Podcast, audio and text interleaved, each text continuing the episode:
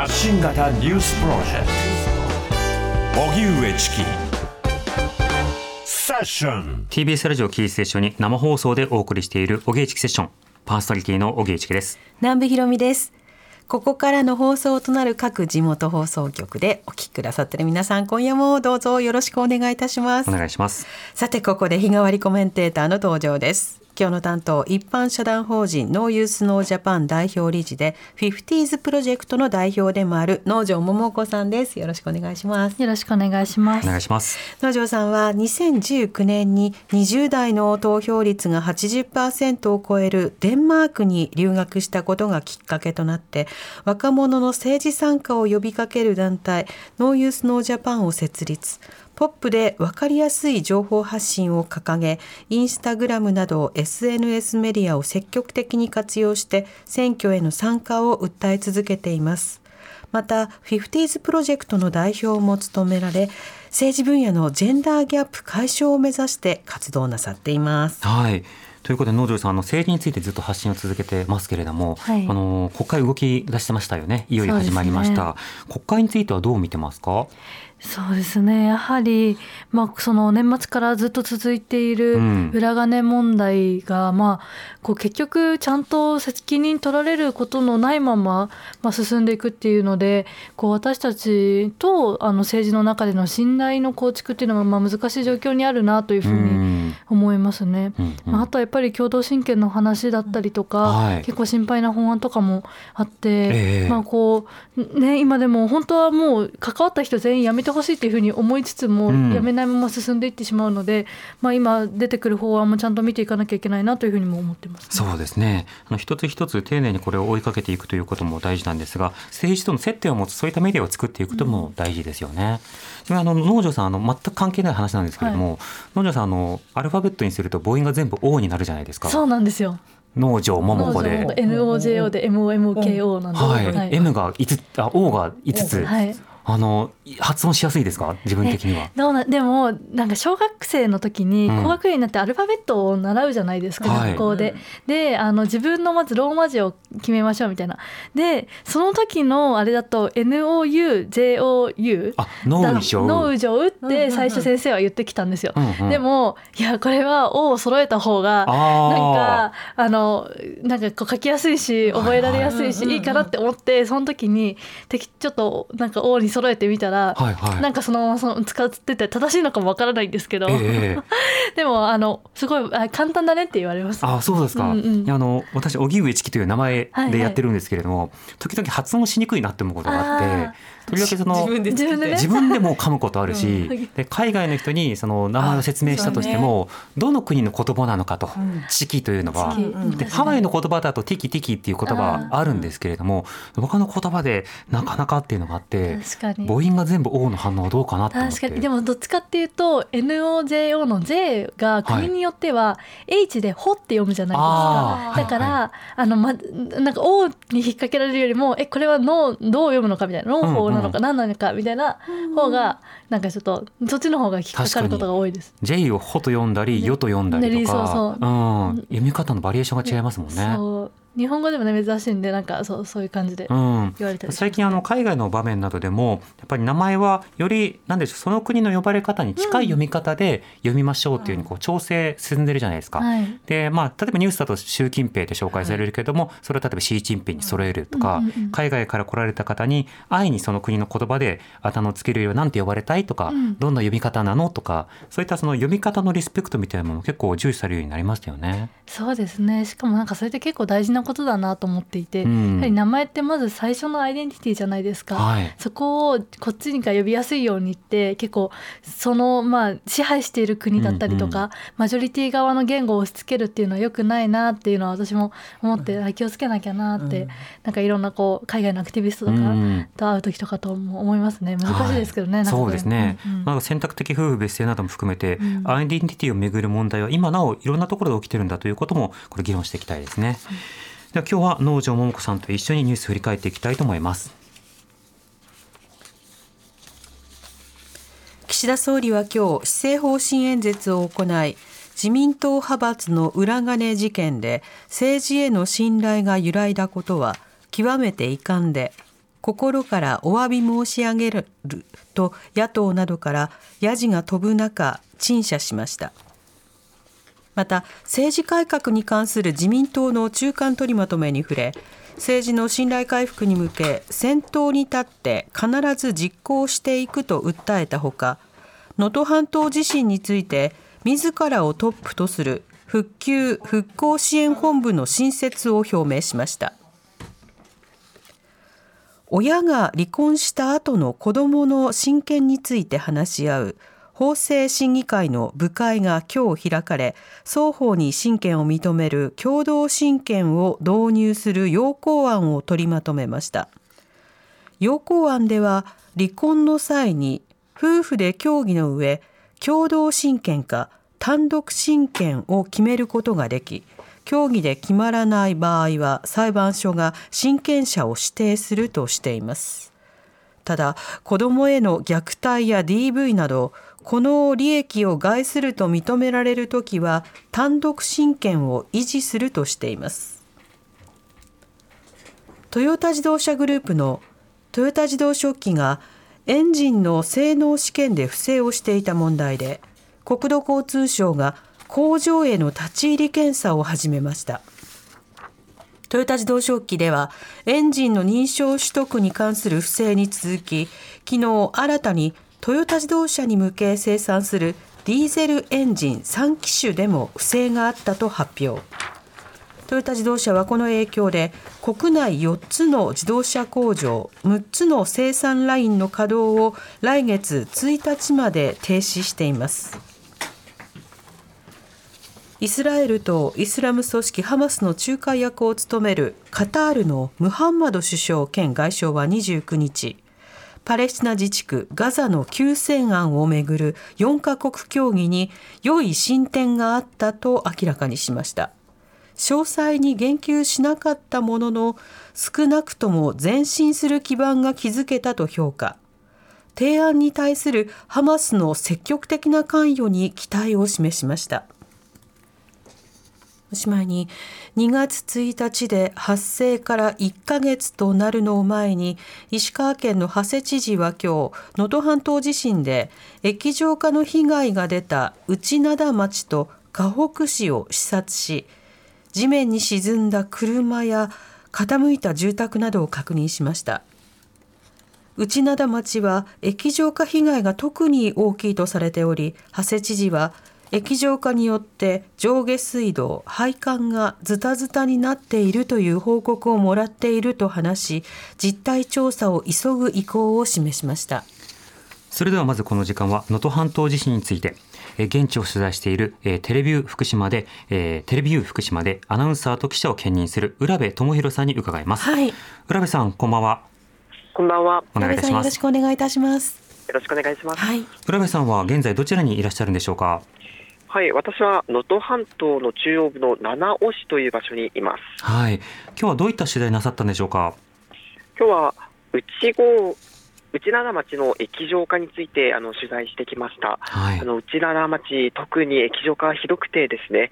あの道路がこう波打ってるように凸凹している場所もあったり、うん、あと片側だけ45度ぐらい本当に盛り上がっていて、車で通るとこう倒れてしまうんじゃないかっていうような場所があります。うんそうした街の中であのどういった方のお話などを伺えたんでしょうか？はいあのー西その西灘町に住む女性なんですけど、はい、来月中にアパートに引っ越すって話していたんですね。うん、というのも、液状化で自宅がこう倒れてしまって、住める状態になくなったということなんです。はい、ただあの一緒に住まわれているお母様が足が悪くて、またペットもいらっしゃるので、うん、この条件、ペット可で1回っていう条件となると、内灘地区にはもうその条件のアパートなどがなくて、うん、あの地元にはもう住めないと言って、他の市に住むと話していましたうんなるほど、確かに災害被害、被災をした場合に、その同じ市内でそのなかなか避難しようとすると、物件などもこう少なくなってしまうという実情もあるわけですか？あまさにそうですね、あと住める場所自体も少なくなっているというところもあるのと、うん、あと一気に他の人たちも住めなくなった家がたくさんありますので、そういった人たちが一気に同じような条件を探していくとなると、かなり物件がないのかなという現状です。うんなるほどまた浦部さんはその他その観光などについて注目されるその温泉なども取材されたということですがどういった取材されたんでしょうか？はいあの一昨日から石川県で取材しているんですけど昨日、一昨日はあの北陸有数のあの七尾市の和倉温泉というところを取材してきました。はい、ご存知ですかね、はい、この和倉温泉、うん、そうなんですよ、今、実はこの宿泊施設、22の宿泊施設があるんですけど、どの旅館もこう中がめちゃくちゃになっていたり、こう建物に亀裂が入っていて、もともとは1つの施設のはずなんですけど、2つに分かれているように見える。こう分裂してしまってるんですね、うん、そういった現状があって、もう取り壊さなきゃいけないっていう宿泊施設もあれば、まあ、取り壊さなくてはいいけど、まあ、修繕、まあ、作業をしなきゃいけないっていうところもあって、営業の再開の見通しが立っていないっていうことでしたうんなるほど、そうしますと、例えばさまざまなあのインバウンドなどで復興しようであるとか、その手前の段階でボランティアの方々の宿泊施設にしようなど、いろいろな段階においても支障も出てくるんでしょうか？そうですね、かなり大きな影響が出ていると思います。和倉温泉、実はですね、あの断水していて、水が出ないんですね。はい、ででこの水が出ないってなると、その館内汚れているとこう、水を使っても復旧作業を始めますよね、うん、それもできないっていう状態なので、完全に足踏み状態、で本当はこの和倉温泉を、このなんていうんですかね、こう復旧作業に当たる関係者の人たちのまあ拠点にしようという動きもあるようなんですけど、えー、まあ、断水が起きているせいで、それもちょっと今のところはまだできそうにないという現状ですうんなるほど。となると、あの関係者の方々、あの本当に温泉の観光の関係者の方々も非常にこうやきもきをしているような状況になるわけでしょうか？そうですね営業の再開の見通しが立っていないということで、ですね実はあの私、その和倉温泉をあの近くに住んでいる方にこういろいろ話を聞いていくと、はい、たまたま和倉温泉で働いているという方にあの話を伺うことができました。うん、ただ、その方はですねあの実は先日、その営業の見通しが立たないことで、あの解雇通知を受けてしまったという方だったんですね。うん、うん、で、もうこれから、まあ、職もなくなったので、あのハローワークに行って、まあ、被災しながら職、職探しもしなきゃいけないですということを、うんうん、まあ、ちょっと落ち込んだ様子で話してくれました。うん、職の確保というのも、ちょっとこれからの課題になってくるのかなというのを感じましたね。そうですね。あの職場そのものが失われたというケースもあるわけですもんね。そうですね。はい。またあの水道だけではなくて、その今回水道によって例えばその食料、えそれからまあお風呂、そしてトイレのいろんなところに影響が出ています。これ生活者の方々にはどんな影響が出てますか？はい、あのコンビニエンスストアなど電気が通っているので、あの動いているのであの、食べ物に関しては、まあ、問題ないかなというのは感じたんですけど、あと飲料水も大丈夫そうではあるんですけど、はい、生活用水ですね、トイレなどが、うん、かあの仮設トイレのなどがほとんどなくて、苦労している方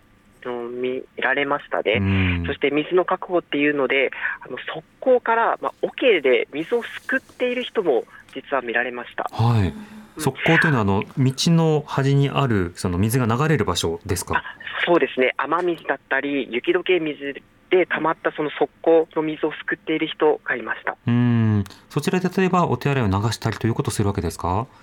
そうですね。その水を使ってまあ洗濯物だったり、あとこうトイレのトイレに流したりっていったように使っているようです。うんなるほど。あの今、長谷知事がね、その下水道などの実態調査を急ぐ意向を示しているということですけれども、現地あの歩かれて、その課題など感じた点、いかがでしょうか？はいあの復旧作業ということで、ま、真っ先に水が一番課題な課題だなっていうのは感じたんですけど、はい、例えば内灘地区だと、液状化が実はまだ進んでいるところもあるようで、すぐにはこうインフラを整理することができないっていうことでした。うん、あの一刻も早くこう県、またあのそれよりも大きな国が動いて、この復旧作業に当たらないといけないなというのをすごく感じました。それに合わせてこう職を失った人たちもいますので、その確保も一刻も早くどうにかサポートしてほしいなというのはすごく感じました。そうですね。持続的な生活に必要な多くの部分が今まだ傷ついている状況の中で動けるところがあの動かなくてはいけないという段階、まあ本当に初期の段階が続いているということですよね。まさにその通りです。うん。わかりました。浦部さんありがとうございました。ありがとうございました。ありがとうございました。テレビユー福島でアナウンサーと記者を兼任する浦部智弘さんにお話を伺いましたさて農場さん気になったニュースなどいかがでしょうか？そうですねやはり能登、まあ、の話もこのあのと私は普段東京にいるので、そうするとあのあ、ね、あの年始1月1日大変だったよねというところでだんだんこう被災地とあの他の地域とでの温度差っていうのが広がっているんじゃないかなと思うんですよね。で国会もあの東京にあるのでどうしても国会議員のあのこの議論の中にも能登出身だってこの地域あの自分の自慢としている人たちのあの求めるところと他の問題を早く進めたいという人たちの、まあ、差も出てくるだろうなというふうに思っていて、やはりあのこういう災害復興第一優先であの議論が進むようになってたらいいなというふうに思いますよね。そうですね。あの閉会中審査でね、その能登地震に関する集中審議が行われたりはしているわけですけれども、うん、あの裏金は裏金で地震対策は地震対策、うん、そして他のさまざまな議論も同時にあの適切に継続をするとこういった構えは示してほしいところはありますよね。そうですね。見守らなきゃいけないなというふうに思いますし、うん、私たちも知り続けないといけないなと思います、ね、そうですね。さてこの後は能條さんに今一番気になるトピックスを伺うフロントラインセッションです。TBS ラディオ発信型ニュースプロジェクト。セッションここからはフロントラインセッション。日替わりコメンテーターに今一番気になるトピックスについてお話しいただきます。今日は一般社団法人 NO YOUTH NO JAPAN 代表理事で FIFTYS PROJECT の代表でもある能條桃子さんです。農場さんどうぞよろしくお願いします。よろしくお願いします、はい、お願いします。さて農場さん今日はどんなお話でしょうか？はい、えー、今日は、えー、長崎長崎県の、えー、石木ダム建設予定地のコーバルという場所で目にしたことというテーマでお話ししたいなと思います。はい。長崎に行かれたんですか？そうなんです。あのこの先週ですねあの長崎に福岡に用事があったんですけどそのついでにというか案内してもらって、うん、その長崎の石木ダムっていう石木川にっていう、まあ、あの川棚川という大きな川の支流に石木川という川があって、うんうん、そこにまあダムができそうできる計画が石木ダムっていうあのダムができる計画があるんですけど、はい、まあ、それにずっと住民の方々は反対をしてあの住み続けられていて、うん、その地域をあの案内してもらってちょっと訪問してきました。はい、まずこの石木ダムこの計画というのはどういったものなんですか？はいこの計画はですね私も今回行って初めて詳しく聞いたんですけど1972年、うん、なのでもう52年前に立案されたあの、まあ、石木川に、まあ、ダムを作るっていう計画で、はい、あのまあ、長崎県のあの佐世保市の隣にあるあの、まあ、町の中にまあ、川があってなので佐世保市のまあ水が足りないっていうことを一番最初はこうあの問題提起されたところから計画されたまあダム建設事業ということになります。はいで合計で538億円使われるっていう、うん、まあ、計画で最初出てきていたりもしてもっと増えるんじゃないかみたいな話もちょっと聞きましたけど、はい、まあ、あのもう結構大きな、まあ、建設計画ということになります、うん、まあ、最初は水が足りないというものだったということですけれども、うん、これ提案された時の住民の反応というのはどうだったんでしょうか？そうですね。あの聞いたところによるとよるとこの1972年の地点では、まあ、100世帯以上がそのコーバルっていうあの普通に川うん、あの石川とか川に原っぱの原って書いてコーバルって読むんですけどこのコーバルという地域に100世帯以上住んでいた。で、はい、まあ、だんだんこうあの県だったりとかあとはこれ佐世保市と長崎県の共同事業という形なんですけど、うん、あの今お願いされる形で、まあ、出ていってほしいっていうところで、まあ、まあ泣く泣く誰もねあの自分の住んできた、ま、あの場所をこう喜んでお金もらえるからといって喜んで出てった人はいないけれどというふうに話していましたけど、うん、まあ、出ていってあの、まあ、こうどんどん、まあ、いなくなっていく。だけれども、まあ、そのお金では自分たちは動かないというところで今13世帯50人の人たちがこのコーバルという地域にまだ住み続けているというようなあのの状況です。で、まあ、残念ながらあのこの地域はそもそも100世帯くらいしか住んでいなかったので、まあ、みんなが住んでる場所で何でしょうかマジョリティの地域ではないので、はい、まだ佐世保市の中にもこの問題について知らない人がいたりとか、あとは県だったり佐世保市だったりとか川棚町っていうその地域は進めたいと思っているので、うんうん、反対している住民の人たちを怖い存在いつも反対している人たちみたいな風に描いたりもメディアも含めて描いたりもしていてまあなかなかそのみんなの反対がこう一気に盛り上がってなくなったっていうよりは今までもまあ、事業の計画が続いているっていうふうに聞きました。うんなるほど。揉めを起こしている人たちみたいな位置づけにしてしまうということですか？そういう位置づけであの描かれているようでそれこそ長崎県出身の同年代の子がたまたまいてあの話を聞いた時にも私も今日ここで話を聞くまでは、あの怖い人たちだと思っていていつも反対している人たちで迷惑な人たちだと思っていたっていう、はい、でもここできあの映画があるんですけどその映画を見たりして、うん、そうすると全然違うんだなって分かったという話も、まあ、していてやはりまあそういうふうにこう描かれてしまっているっていうところはあるんですけど、うんうん、実際にその住民の人たちの話を私も聞かせてもらうと全然なんかこう迷惑なとか頑固な人たちそんな、まあ、あの住み続けたいという意味では頑固だけれども別に理由があってそういうことをしていて、はい、というのもですね、まあ、このそもそも、まあ、52年前にダムの建設ができた時はまだ日本経済がこれから成長するだろう長崎県も佐世保市も人口が増えるであろうっていうことを、まあ、予測してのダム建設が始まったんですね。はいはい、であの一方で実際現実を見てみると佐世保市は2003年がこれまでで一番水の供給量が多かった時でそれ以降はもうずっと減少傾向もうずっと必要な水っていうのはまあ増えてないむしろずっと減ってきている。で人口もまあ減ってきているんです、ね、まあ、日本中今ね人口減少ですからね。そう地域大体そうなんですけど、うん、ただ、まあ、その県だったりとかの主張でいうと2013年を機に爆発的に需要が増えるっていうそういう予測を出して、はい、その、まあ、ダムの計画にあの合理性があるんだっていうことを主張していて、うんうん、まあ、実際2013年を過ぎても全然増えていなくてむしろ減っているんですけど、はい、まあ、この水不足の解消だっていうことを、まあ、県は言い続けている。佐世保市も言い続けている。でも本当にそうなのっていう。自分たちが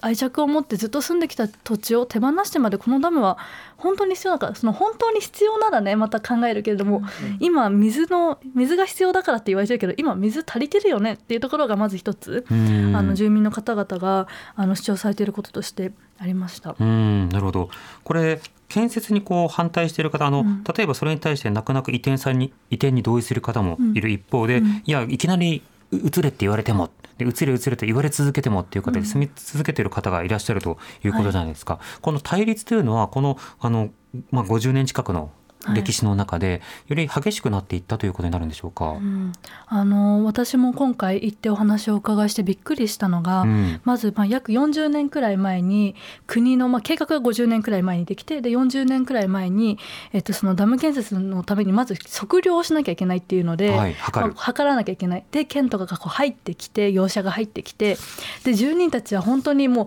身を挺して守ってたんだけれども、まあ、機動隊が来てどかされてっていうところで、うん、40年前にまずもうかなりこう強引にあの対話の対話をせずにもう自分たちが測量したいんでっていうところで県が入ってきて、まあ、かなり強い姿勢であのこうやってきた。でそれに対してもう身を挺して守守ろうとしたっていうところで、まあ、そこから反対運動は多分こうなんでしょう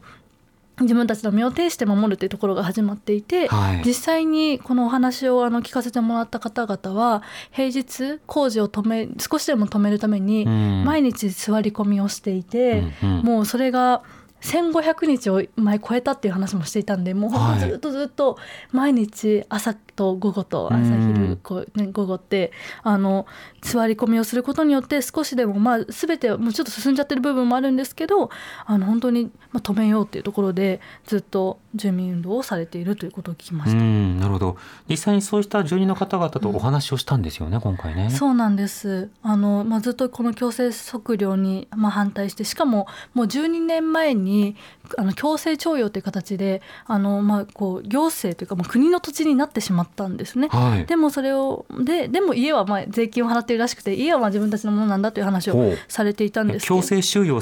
あの取り上げられたんだけど、うん、地代は払わなきゃいけないんですか？えっとそう自分の家に関しては税金を払っているっていう話をしていたので、はい、まあ税金を払っている中は自分たちのものだよねっていうところも含めてまあ住んでいるっていう話をされていたんですけど、あのまあそういうふうにその地域であのずっと住み続けられて運動もされているあの岩下澄子さんっていう75歳くらいの女性の方と岩永信子さんっていう、まあ、お二人ともこの運動が始まった時は34歳だったっていう話をされていて、もう人生ずっと別に喜んでたまたま自分がその結婚して住み始めた土地が、まあ、そういう土地だったっていうところで、あのずっと運動されている方とお話をしました。これ聞いてるとその例えば何かのその合理的な理由のためにあなたが犠牲になりなさいと急に言われたその時に例えば周囲がいやいやそうやってもう決めたことだしみんなのためなんだからっていうふうに言ってるっていう構図かのように思いきやその主な理由というのがちょっと不透明だと、うん、あの水不足っていうふうに言うけれども本当にそれしか対策がないのかそしてその不足は生じるのか、うん、あとその見通しである前提として人口が増え続けてまあ大変っていう状況がないじゃないかっていういろんな前提がない中で結論をなぜか変えてくれないというそんな状況でもあるんですね。そうなんですよね。なので私は今回まあここ50人の方々が住み続けてっていうところなんですけど、うん、全然50人の話には思えなくて、はい、まず一つはやはりその日本社会これから経済が縮小していくっていう中で50年前には必要だと思ったかもしれない計画も、うん、今はもう必要ないっていうことがたくさんあると思うんですよね。うんうん、なった時にそれを計画していたこう政治家だったりとかそのなんなんまあ、地元の建設会社だったりとかいろいろ利権がある人たちはいると思うんですけどそういう人たちがちゃんと立ち止まって戻れるか、っていうところが試されているのかなというふうにも思いますし、同時にすごくあの沖縄の大執行の話あったじゃないですか、はい、だったりとか今ガザで起きているあのイスラエルの侵攻の話だったりとかもう私はなんかこの岩永さんたちとかと話した時にもうそのことと重なってしか思えなくてやっぱり大きなものだって多数決の論理の中で声を上げてもなかなか届かないないものにされる。でそういう人たちがもちろん私たちは今の日本社会にもいて意識ダム反対してる人たちの中にもいて、うんうん、やっぱりこういう声をどうやって私たちはこう聞いていけるんだろうかで何かできることあるのかなっていうのをすごく考えさせられました。うん。これは50人の話ではない。確か共通点もあると同時にその50人が何に直面しているのかを知らないという側の問題でもある、うん、そこをまず知っていこうかなと思います。そうですね。はい。能條さんにはこの後もお話を伺います。お知らせに続いて滋慶学園 COMグループプレゼンツあなたの夢は何ですかお送りします。TBS ラディオ905-954発信型ニュースプロジェクトセッション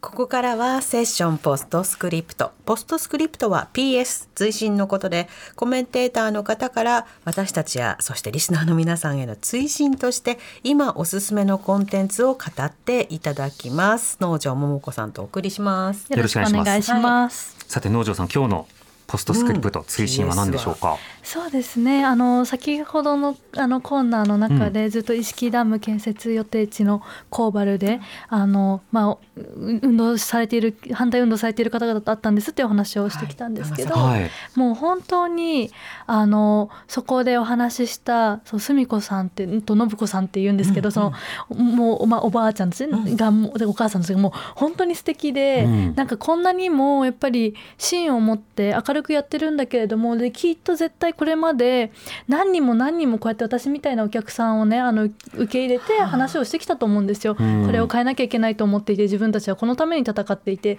まあ、だからできることあれば力貸してほしいしっていうふうに、うんうん、だけど嫌な顔せず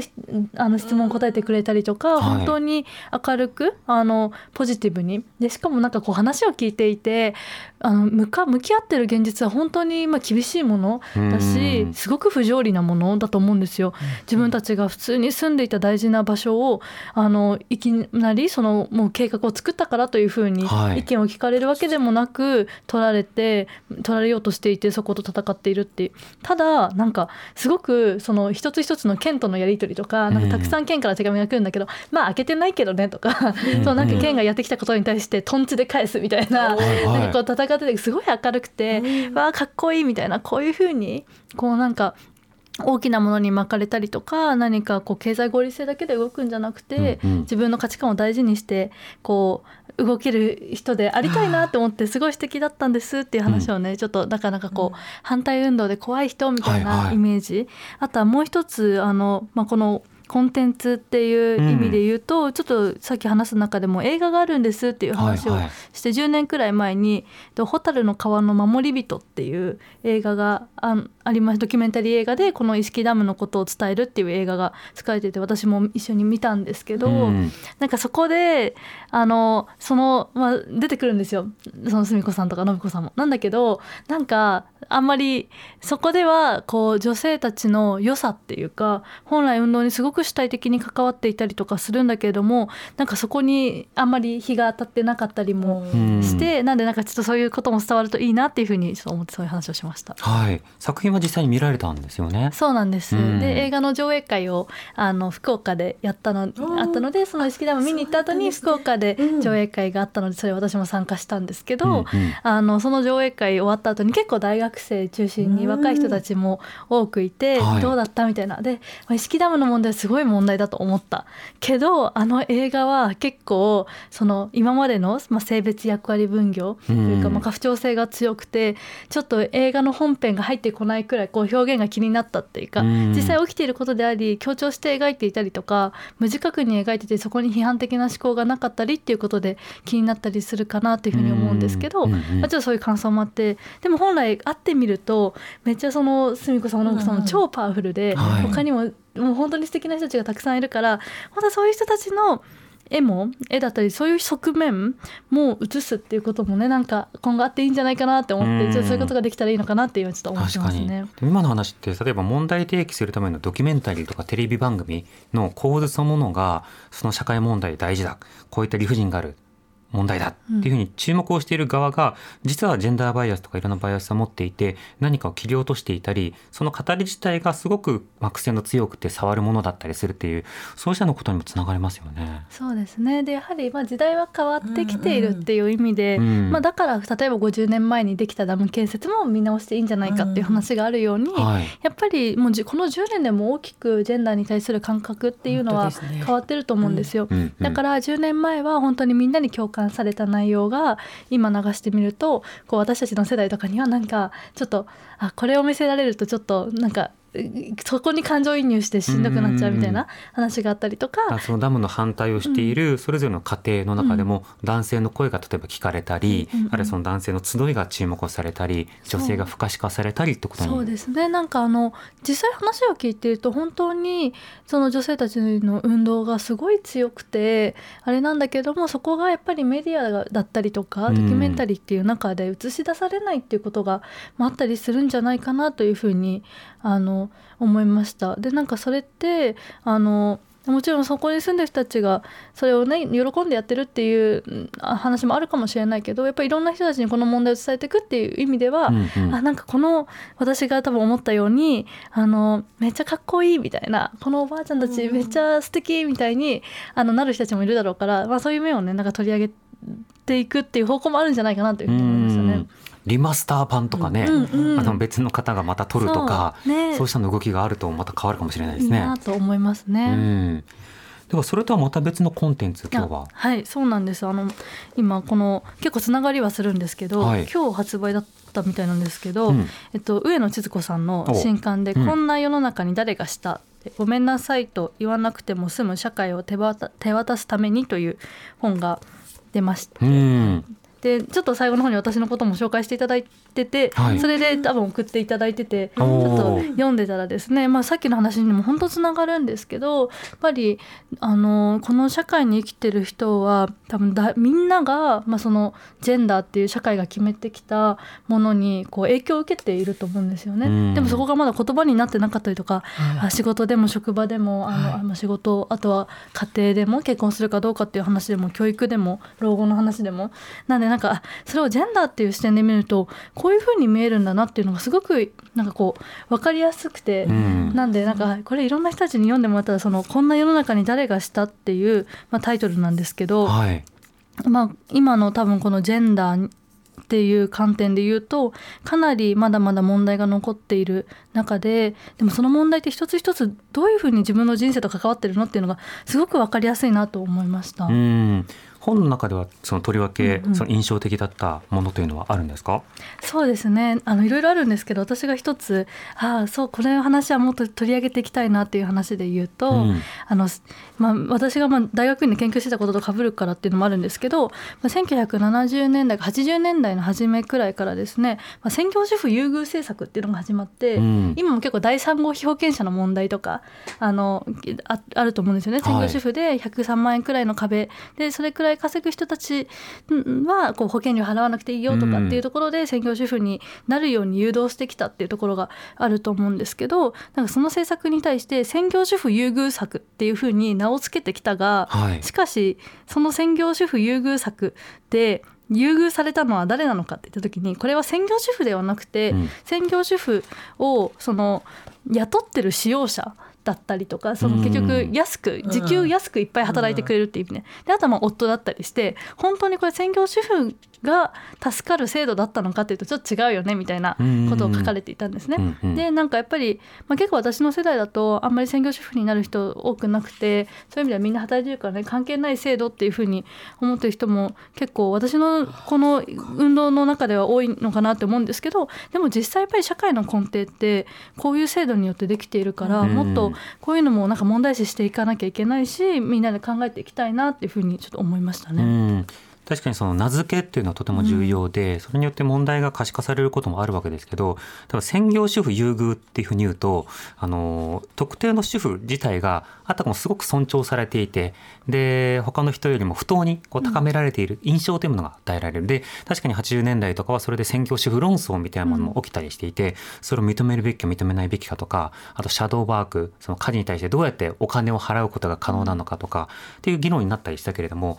そもそもその構造や名付けそのものが論争を歪償化したり助長したりすることになるんじゃないかっていう提案はすごく大事ですよね。そうですね。でなんかこんな感じでこういろんな本当問題について扱っているまあ普通にあのなんかエッエッセイとは言わないかもしれないけれども、うん、すごい読みやすい文章なんであの結構こうジェンダーの話って難しい本が多いんで、うん、そうじゃなくてすごく読みやすいなっていうのもあるんですけどなんかやっぱりその、まあ、結構今ジェンダーに対する認識ってあの自分が痛みを受けているからこそ言葉を探して関心を持っている人からあの自分がいろいろ社会で言われてるから気づいて関心を持ち始めた人までいろいろいると思うんですけど、うん、やっぱり立場によって一つジェンダーといっても見てる世界ってちょっと違ったりすると思うんですよ。はい、例えばこう親の介護を考え始めた人は今ようやく介護の問題が気になったとか私の世代だったら今から結婚する人たちが多いから夫婦別姓のことが気になるとか。ででも意外とそうじゃない立場のジェンダー問題ってなかなか知る機会ないなと思っていて、こう人生こういろいろあの過ごしていくうちに出会う問題っていうのが結構こう網羅的に書かれていたのであこういうのを読んでこう世代を超えて何が連帯できるのかっていうのを考えられるんじゃないかなというふうに思いました。うん。それぞれのジェンダー問題って引き継げて読むっていうのはとてもいいですよね。大事ですよね。うん、この番組だと南部さんはあのしばしばねその更年期障害の話をあえてするっていうことを、はい、あの今私の世代はなんか必すること、うん、隠すこと。隠しておくことっていうのが良きこととされてきたし、うん、あと野女さんの今の話を聞いて私自分の生きてきた人生とジェンダーのことを全く考えないまま進んできた中で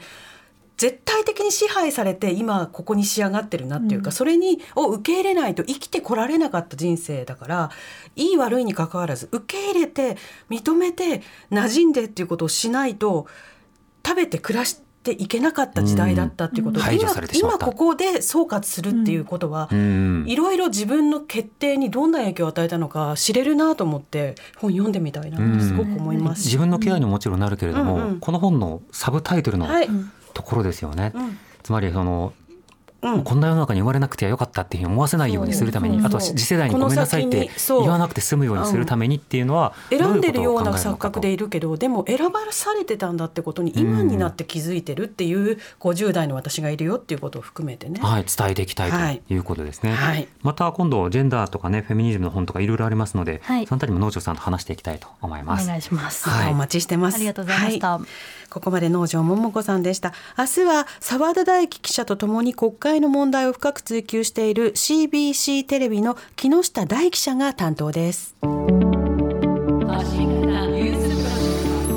荻上チキ